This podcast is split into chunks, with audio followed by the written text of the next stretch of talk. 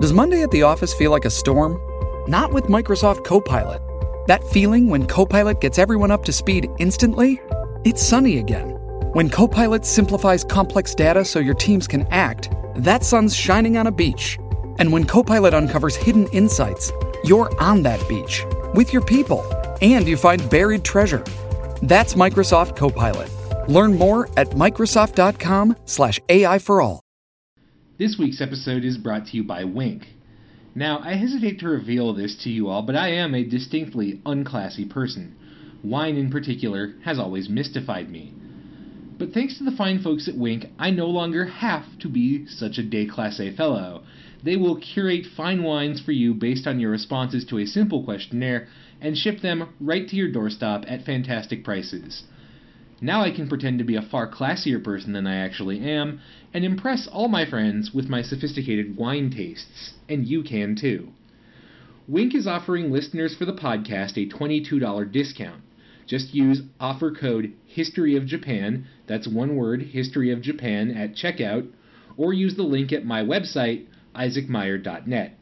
Check it out, have a bottle, and crack it open while you listen. We can be classy folks together.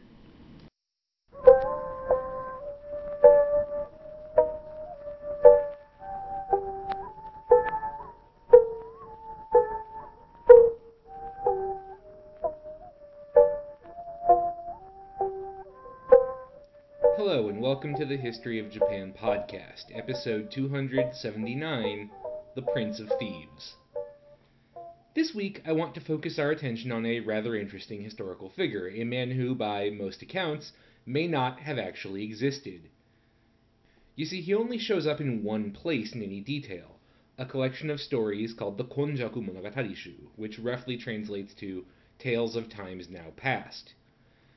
We've talked a little bit about this collection before, though never in any substantial detail.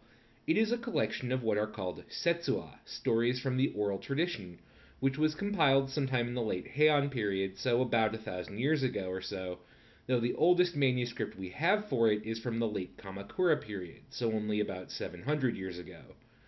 That manuscript has only 28 volumes. We know there were originally 31, but the last three are lost though the content can be partially inferred thanks to references to the missing works in other texts.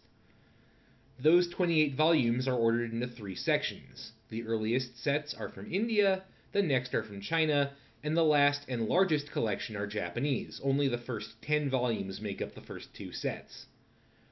Many of the stories are Buddhist in nature. A large number of them, though not the ones we will be focusing on, are religious parables or stories with a highly Buddhist character.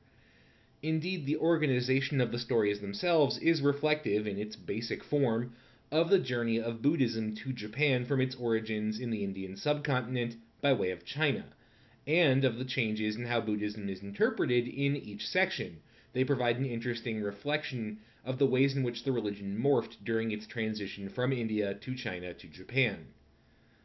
But that's not what we're here to talk about, because not all the stories in the Konjaku Monogatari-shu are religious in nature. Some of them are just good old fashioned folk tales. In fact, those are probably the best known ones. For example, the best known story in the Konjaku Monogatari-shu today is probably the story of Rashomon. This tells the tale of a young robber who hides out on top of the Rasho Gate outside Kyoto only to find an old woman robbing corpses up there, so he decides to rob her in turn. This tale of amorality would prove rather inspirational to a young, disaffected writer of the early 20th century by the name of Akutagawa Ryunosuke, who would go on to write a Rashomon all his own. But of course, that's not the only famous one in there. There's also one of my favorites, The Maiden of Dojoji. This is the story of a woman, Kiyohime, and her lover, Anshin, Anshin eventually decides things are not going to work out, so he does the rational thing. He flees her, heads to a nearby river, and rides the ferry across, and then pays the ferryman not to carry Kiyohime over to the other side. So, pretty much ideal advice on how to handle a breakup there. And this would have worked, except for the fact that Kiyohime then did the natural thing and got so mad she turned into a giant snake and swam across the river. So Anshin was forced to take refuge in a nearby temple, Dojoji, where the monks protected him by hiding him beneath a sacred bell. There are, if you're curious, a couple of different ways the story ends. In the Konjaku Monogatari, one of the monks exorcises Kiyohime by means of the power of the Lotus Sutra, probably the single most important work in the Mahayana branches of East Asian Buddhism.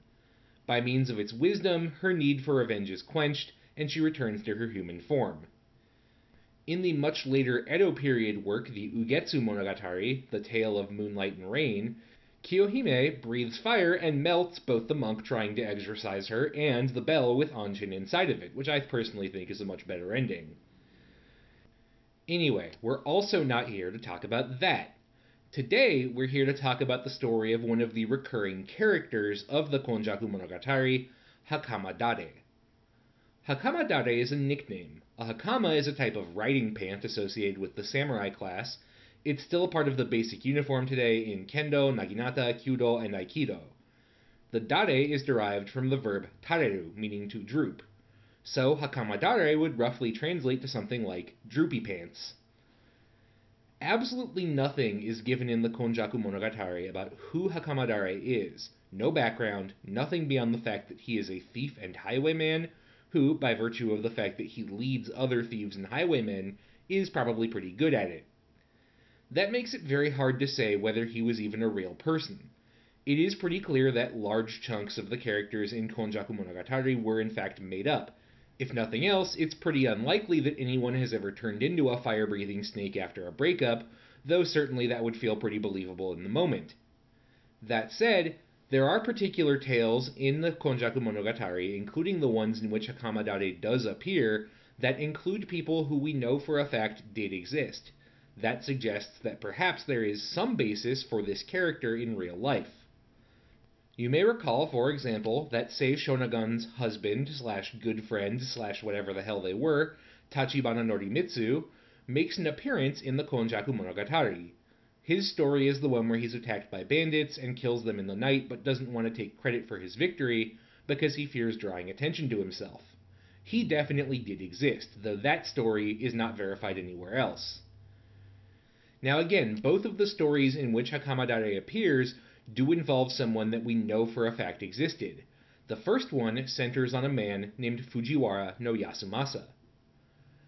Yasumasa was in fact related by marriage to someone peripherally important to a recent episode we did. He was the second husband of a woman known to us as Izumi Shikibu. She is a fascinating character in her own right. She was a contemporary of Murasaki Shikibu and Sei Shonagon, and was a lady in waiting alongside Murasaki Shikibu at the court of Empress Seishi. However, the thing that I think is most fascinating about her is her love life. She had a series of extramarital affairs, including with two different imperial princes, that led her first husband to divorce her when they came to light.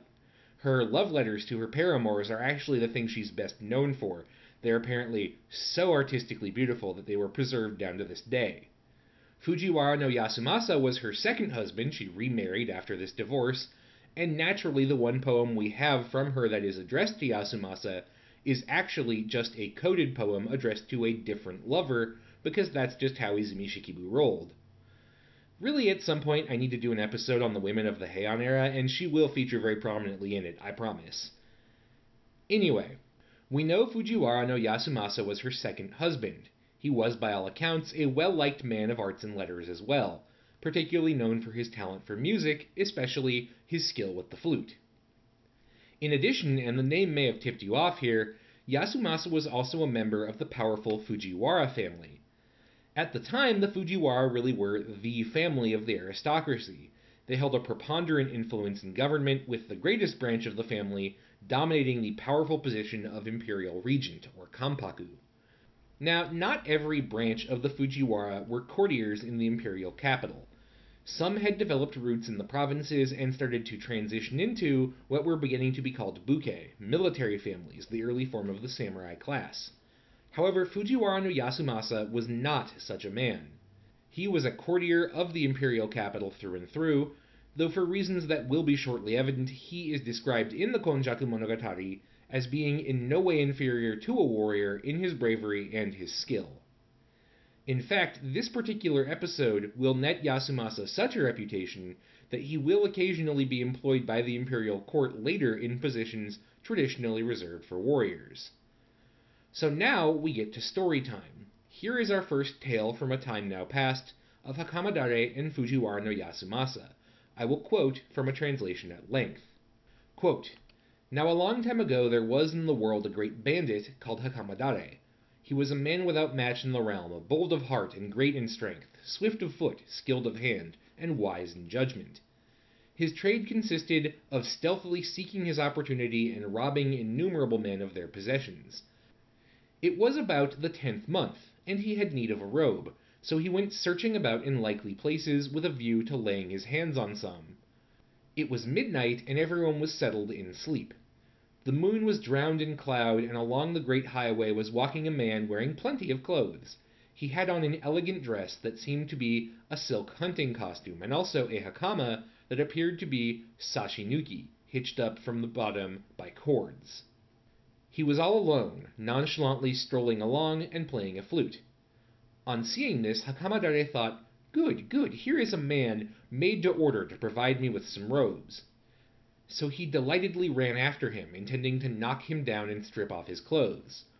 But strange though it may seem, he felt that the man was somehow terrifying, and he went along with him for two or three hundred yards. As the man still went on playing his flute without any sign of being aware that someone was on his tail, Hakamadare decided to make an attempt and ran after him, making his footsteps loud. But when he noticed the man did not even look back while playing the flute, Hakamadare felt that he just could not do it, and so he ran and dodged away. He tried this many, many times, from this side and that, but since the man made no sign of being in the least agitated, Hakamadare went along with him for more than half a mile, thinking this must be an extraordinary man. But then saying to himself, I can't leave it at this, Hakamadare drew his sword and rushed at him. At this point, the man stopped blowing his flute, turned, and stood there, what kind of person are you? he asked. Now, to run after a mere man alone like this should not be such a terrifying thing, even though it might be if he were a devil or a god. But as regards this case, thought Hakamadare, how is it I've lost both heart and guts and feel frightened to death? It's not my fault I've been overwhelmed by this man. When the man asked again, What kind of person are you?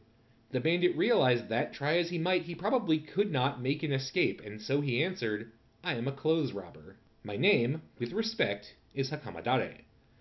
At that the man merely replied, I have heard that in the world there is such a person called that. What an extraordinary rascal! Come along with me. And then he continued on the same way, playing his flute. Observing the composure of the man, Hakamadare felt fear and awe.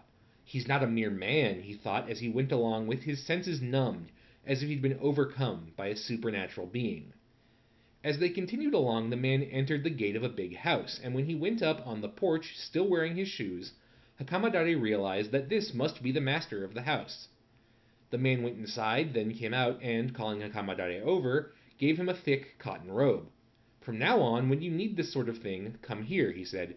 Don't get into trouble by running after someone who is not disturbed with simple human feelings. Then he went inside. And that's the story. So you might be thinking, wait, what? This badass bandit got rumbled by someone who just intimidated him by playing the flute? Of course, this is an idea that is not without precedent. It reminds me, frankly, of nothing so much as a particularly famous episode from the slightly later Chinese work, The Zhi, The Romance of the Three Kingdoms, in which the famous strategist Zhuge Liang, surrounded in a city by an enemy army with no chance of victory, opens every gate to the city and sits atop the walls playing a musical instrument, a lyre, if I remember correctly, though I could be wrong. The enemy commander, seeing this, is convinced that it must be some sort of devious trap, and so packs up his forces and leaves. Oh, I'm not falling for this. And that's one way to interpret this story, and the one I personally intend to favor. Sometimes the smartest among us get so wrapped up in thinking about wheels within wheels within wheels that we tend to psych ourselves out. We ascribe tremendous significance to silly things, assuming that there must be some kind of complex chain of reasoning here, when in fact, often, the simplest explanation is the correct one. Sometimes, a man walking down the street playing the flute is just a man walking down the street playing a flute. The other, more common interpretation of this particular Hakamadare story has to do with some more mysticized ideas attributed traditionally in Japan to men of particular composure particularly with members of the samurai class, though again Fujiwara no Yasumasa was not one. Put simply, this is the idea that a man of particularly fierce resolve is capable of psyching out an opponent to such an extent that they lose the ability to resist effectively. That fighting, in other words, is a contest of will in which the person of greater will triumphs regardless of the circumstances. Thus, an armed bandit can be overcome by a man with a flute because the only thing that matters is the difference in their respective wills. One other fun fact to note about this particular story before we move on Yasumasa may have had a relationship with his supposed attacker. His brother Yasusuke crops up in another Setsuwa collection, the Uji Shui Monogatari from the 1200s, as, guess what, a bandit. From the records we have, Yasusuke appears to have gone on the lam after being involved in an unsanctioned street fight. One of his opponents in this fight lost part of his hand, and so Yasusuke fled the city of Kyoto rather than answer for the damage his fight had wrought. And from there, he became a bandit to sustain himself. Supposedly, this noble turned bandit's favorite method of operation was the ambush. He would pretend to be injured or in need of assistance or whatever else, and then ambush and kill those who came to help him before robbing them of their valuables. For reasons you'll come to understand in a bit, this particular technique is also associated with hakamadare, and that has led some to suggest that in fact, hakamadare was an alias for Fujiwara no Yasusuke, the brother of Fujiwara no Yasumasa, the man hakamadare tried to rob, which adds yet another layer onto the whole being mesmerized by your target thing. Certainly, I imagine that if I were trying to mug someone and that person turned out to be my brother, I'd be, to put it mildly, somewhat shocked. The theory identifying Fujiwara no Yasusuke as Hakamadare has enough traction that sometimes Hakamadare's name is given as Hakamadare Yasusuke, though again the whole theory is pretty circumstantial. Anyway, it's time for our second tale of Hakamadare. This one I will simply narrate to you. It happened once that Hakamadare was in prison, but upon the accession of a new emperor to the throne, a general amnesty was announced and he was released. Once out of prison, he had no possessions, and so decided to get some through good old honest labor. No, I'm kidding, he decided to rob some people.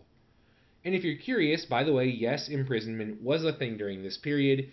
It became increasingly uncommon during this period as the Heian government adopted a different system of punishments from Tang Dynasty China the five punishments of tattooing, cutting off of the nose, cutting off limbs, castration, and execution. However, imprisonment did remain in use in some circumstances. Anyway, Hakamadare made his way to a checkpoint on the road to modern Osaka, and there he stripped naked and lay on the roadside, pretending to be dead. Passers by would remark on this. After all, this corpse had no visible wounds or illness or anything, but nobody wanted to be the one to investigate the body themselves for fear that there would be something strange or dangerous about it, say a disease of some kind. Eventually, a samurai, well armed and riding a horse of high quality on his way down from Kyoto, happened by. He had an armed retinue of some size, as a high ranking samurai naturally would.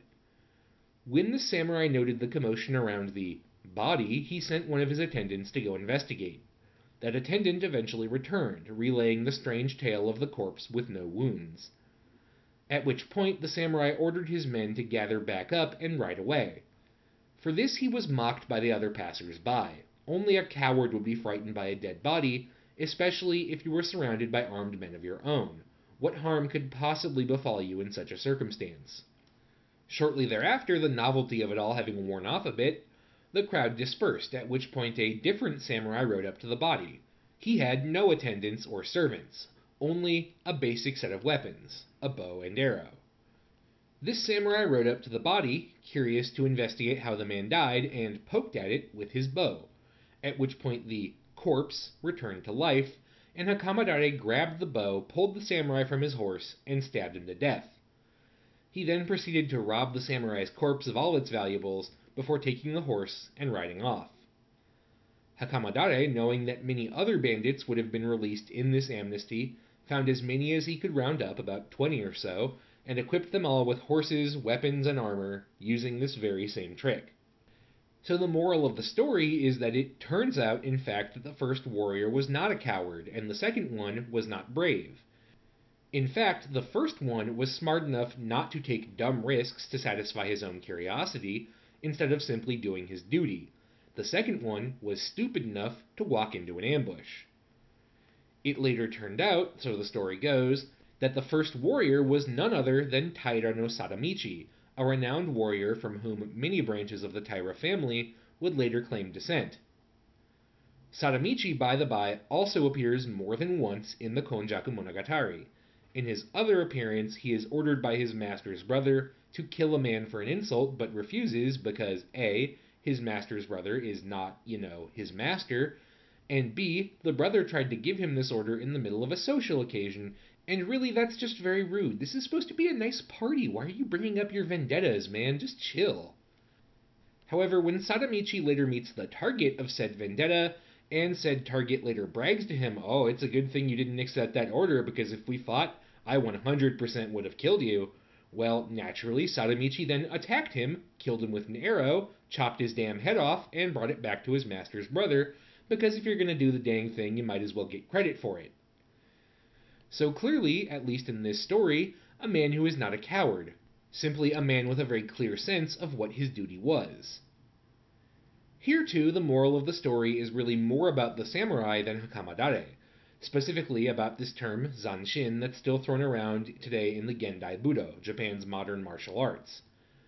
Basically, don't assume you understand a situation and let your guard down, because that's how you get stabbed to death by a highwayman for the crime of being curious.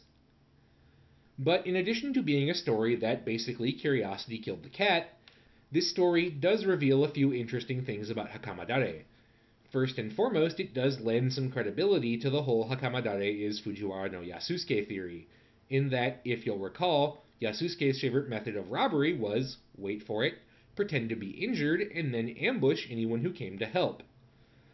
Now, again, that's a tenuous connection. This is not exactly some kind of super secret rocket science move we're talking about here. You don't really need to be a genius to figure it out. But we are talking about two roughly contemporary figures with similar styles of ambush attributed to them, so maybe? So, what happened to our dear friend Hakamadare? Well, to put it simply, we don't know. He doesn't appear anywhere else in the Konjaku Monogatari Shu or in any other contemporary Setsuwa tales from the period. The tales themselves do refer to him being a major bandit leader. The general of bandits is a term that gets thrown around a bit. So, presumably, his life of crime was a moderately successful one. But how did it end? We can't really be sure. If we accept the theory that Hakamadare was Fujiwara no Yasusuke, then we have two differing accounts of what happened to him, both from later Setsuwa collections. Having finally drawn the ire of the imperial government in a way he could no longer avoid, Yasusuke was cornered by imperial troops, and, depending on which version you believe, either he committed suicide to avoid capture, or he was imprisoned and dragged off, never to be released again. But again, that connection is built on some pretty tenuous foundations, though to be fair, everything about Hakamadare is. So we have to take it with, like, not just a few grains, like an entire shaker of salt. As with many of the other characters of the Konjaku Monogatari Shu, his appearance in this collection did result in him entering the popular consciousness as a famous villain. He became a sort of stock villain character used in later media. This is particularly true of our old friend the Edo period mass media, with its propensity for taking historical figures from the Japanese past and blowing them up into these legendary badasses with like magic powers and super skills and all that fun stuff. One of these days, I'm going to do a whole episode on the history of popular culture in Japan, and the thesis of that episode is basically going to be that you can draw a pretty direct line from this kind of romanticized, over the top stuff in the Edo period directly to things like the Samurai Warriors video games, Sengoku Basara, and other modern media where historical Japanese figures are portrayed as giant robots with laser eyes, or the literal incarnation of Satan, or whatever else. But I digress. Anyway, in the case of Hakamadare, the most famous culprit of this romanticization was Utagawa Yoshitsuya, a woodblock printer from the early 1800s. If you have any interest in woodblock printing, you've probably heard the name Utagawa before, but the one you've heard of is almost certainly Utagawa Hiroshige. There was, in fact, a whole Utagawa school of woodblock printing founded by Utagawa Toyoharu in the mid 1700s. Hiroshige was far and away the most famous student of that school, but there were many, many others, of whom Yoshitsuya was one. Like many other Utagawa school woodblock printers, Yoshitsuya focused his energies on depictions of the legendary warriors of old, images that were fanciful, brightly colored, and full of energy, and which depicted scenes and stories that your average buyer would have had at least some familiarity with from the aforementioned popularity of said stories in the mass media. In particular, Yoshitsuya made two well regarded prints of Hakamadare. The first is entitled Battle of Minamoto no Yorimitsu and His Men with Hakamadare assisted by a giant snake. It depicts a battle between Minamoto no Yorimitsu and his men and Hakamadare assisted by a giant snake. As we discussed way back in the day when talking about the weird legends that grew up around the idea of ninja, one of the ways Edo era creators added some drama to stories was by giving one side or the other powers that were either seemingly or overtly supernatural. In particular, thieves of legend tended to get this treatment. Hakamadare's alliance with a giant serpent is one example. If you're wondering who Yorimitsu is, well, he's one of those guys who is often known by two names, either as Minamoto no Yorimitsu or as Minamoto no Raiko. Minamoto no Raiko is probably one of the most famous figures in Japanese folklore, and again, really, we should do a whole episode on him at some point. He was a 10th century warrior who helped establish the primacy of the Minamoto as a warrior clan, and whose exploits, stop me if you've heard this one before, became the stuff of legend. His men, meanwhile, are the four warriors who are described as Raiko's closest confidants and followers, who are similarly legendary but whose names I will not throw at you, at least not today. Raiko probably existed in real life, but did he actually slay demons in single combat, as is often said of him? Well, seems unlikely. His legendary status made him a natural figure for the classic genre mashup, thus, here he is, fighting one of Japan's great villains. And it does make for a compelling mashup the badass warrior of legend versus the ruthless bandit chief. The other Yoshitsuya print depicting Hakamadare is similarly a face-off with another famous figure, this time another bandit named Kidomaru. Kidomaru is a far less attested to historical figure. His legendary biography, so to speak, depicts him as a dropout from the Buddhist temple at Mount Hiei who turned instead to a life of banditry and crime. So this time we have a villain versus villain mashup. Kidomaru and Hakamadare are also depicted as in a contest, though this time a simple competition of magic, though not a battle, in a Tsukioka Yoshitoshi print from the early Meiji period. So in all three of these cases, you see Hakamadare facing down a foe in a contest or a battle of some kind, basically the Edo period equivalent of that classic debate which would win in a fight, the Enterprise or the Millennium Falcon. Anyway, today Hakamadare occasionally crops up in more modern media, especially anything set in the late to mid Heian period. In particular, a show called Garo features him, identified fully as Fujiwara no Yasusuke, as a regular character. I have not seen it, and thus cannot speak to its quality. So, what do we learn from this deep dive into this character? Well, first, I think it's an interesting exploration of Setsuwa as a genre you can really see the extent to which even the non-religious stories in the Konjaku Monogatari Shu are clearly teaching tools designed to explore clear lessons. First, about the power of strong will, and second, about the importance of keeping your guard up. This figure, Hakamadare, is also interesting himself in terms of exploring a part of the Heian era that doesn't usually make it into most discussions crimes and criminality. Our record for the criminal justice system of the Heian period, as with everything else, is just not that good going that far back. Sources get harder and harder the further you go back, and in the case of the Heian period, that's particularly true when it comes to the banal stuff of administration rather than refined and more artistic stuff. Still, Hakamadare's case is a fun one for considering what we know about crime during this period. For example, it seems that bandits like him would have been able to operate relatively openly until eventually they drew the ire of the imperial government. This suggests a rather fragmented system of law enforcement where it's relatively easy for violent criminals to slip through the cracks, and where the central government usually has to step in in some way. And that is, from what we can tell, true. The oldest states that we've talked about before, the Shoen, did fragment law enforcement, not just the economy, as Shoen holders were responsible for managing enforcement on their own property. Finally, we see one more example of a character's history being expanded and built upon as part of a general growth of mass literacy, as we have seen so many times before. It's interesting to note that so much of what we identify with the historical characteristics of the Japanese past has far more to do with conflations made between characters in the Edo period than what the records actually say of who a person is. That's how this figure, of whom we know so little, became really what he is today. That's all for this week. Thank you very much for listening. Special thanks this week to Dominic Lang, Kip Headley, and Kyle Wagner for donating to support the show. To join them, to find out more about this week's episode or any other episode, or to submit your ideas for future episodes, check out the podcast webpage at isaacmeyer.net, that's I-S-A-A-C-M-E-Y-E-R.net, or our Facebook page at facebook.com slash history of Japan podcast. Thanks again for listening, and I'll see you next week when we will start a two-part series on the life and career of Oda Nobunaga.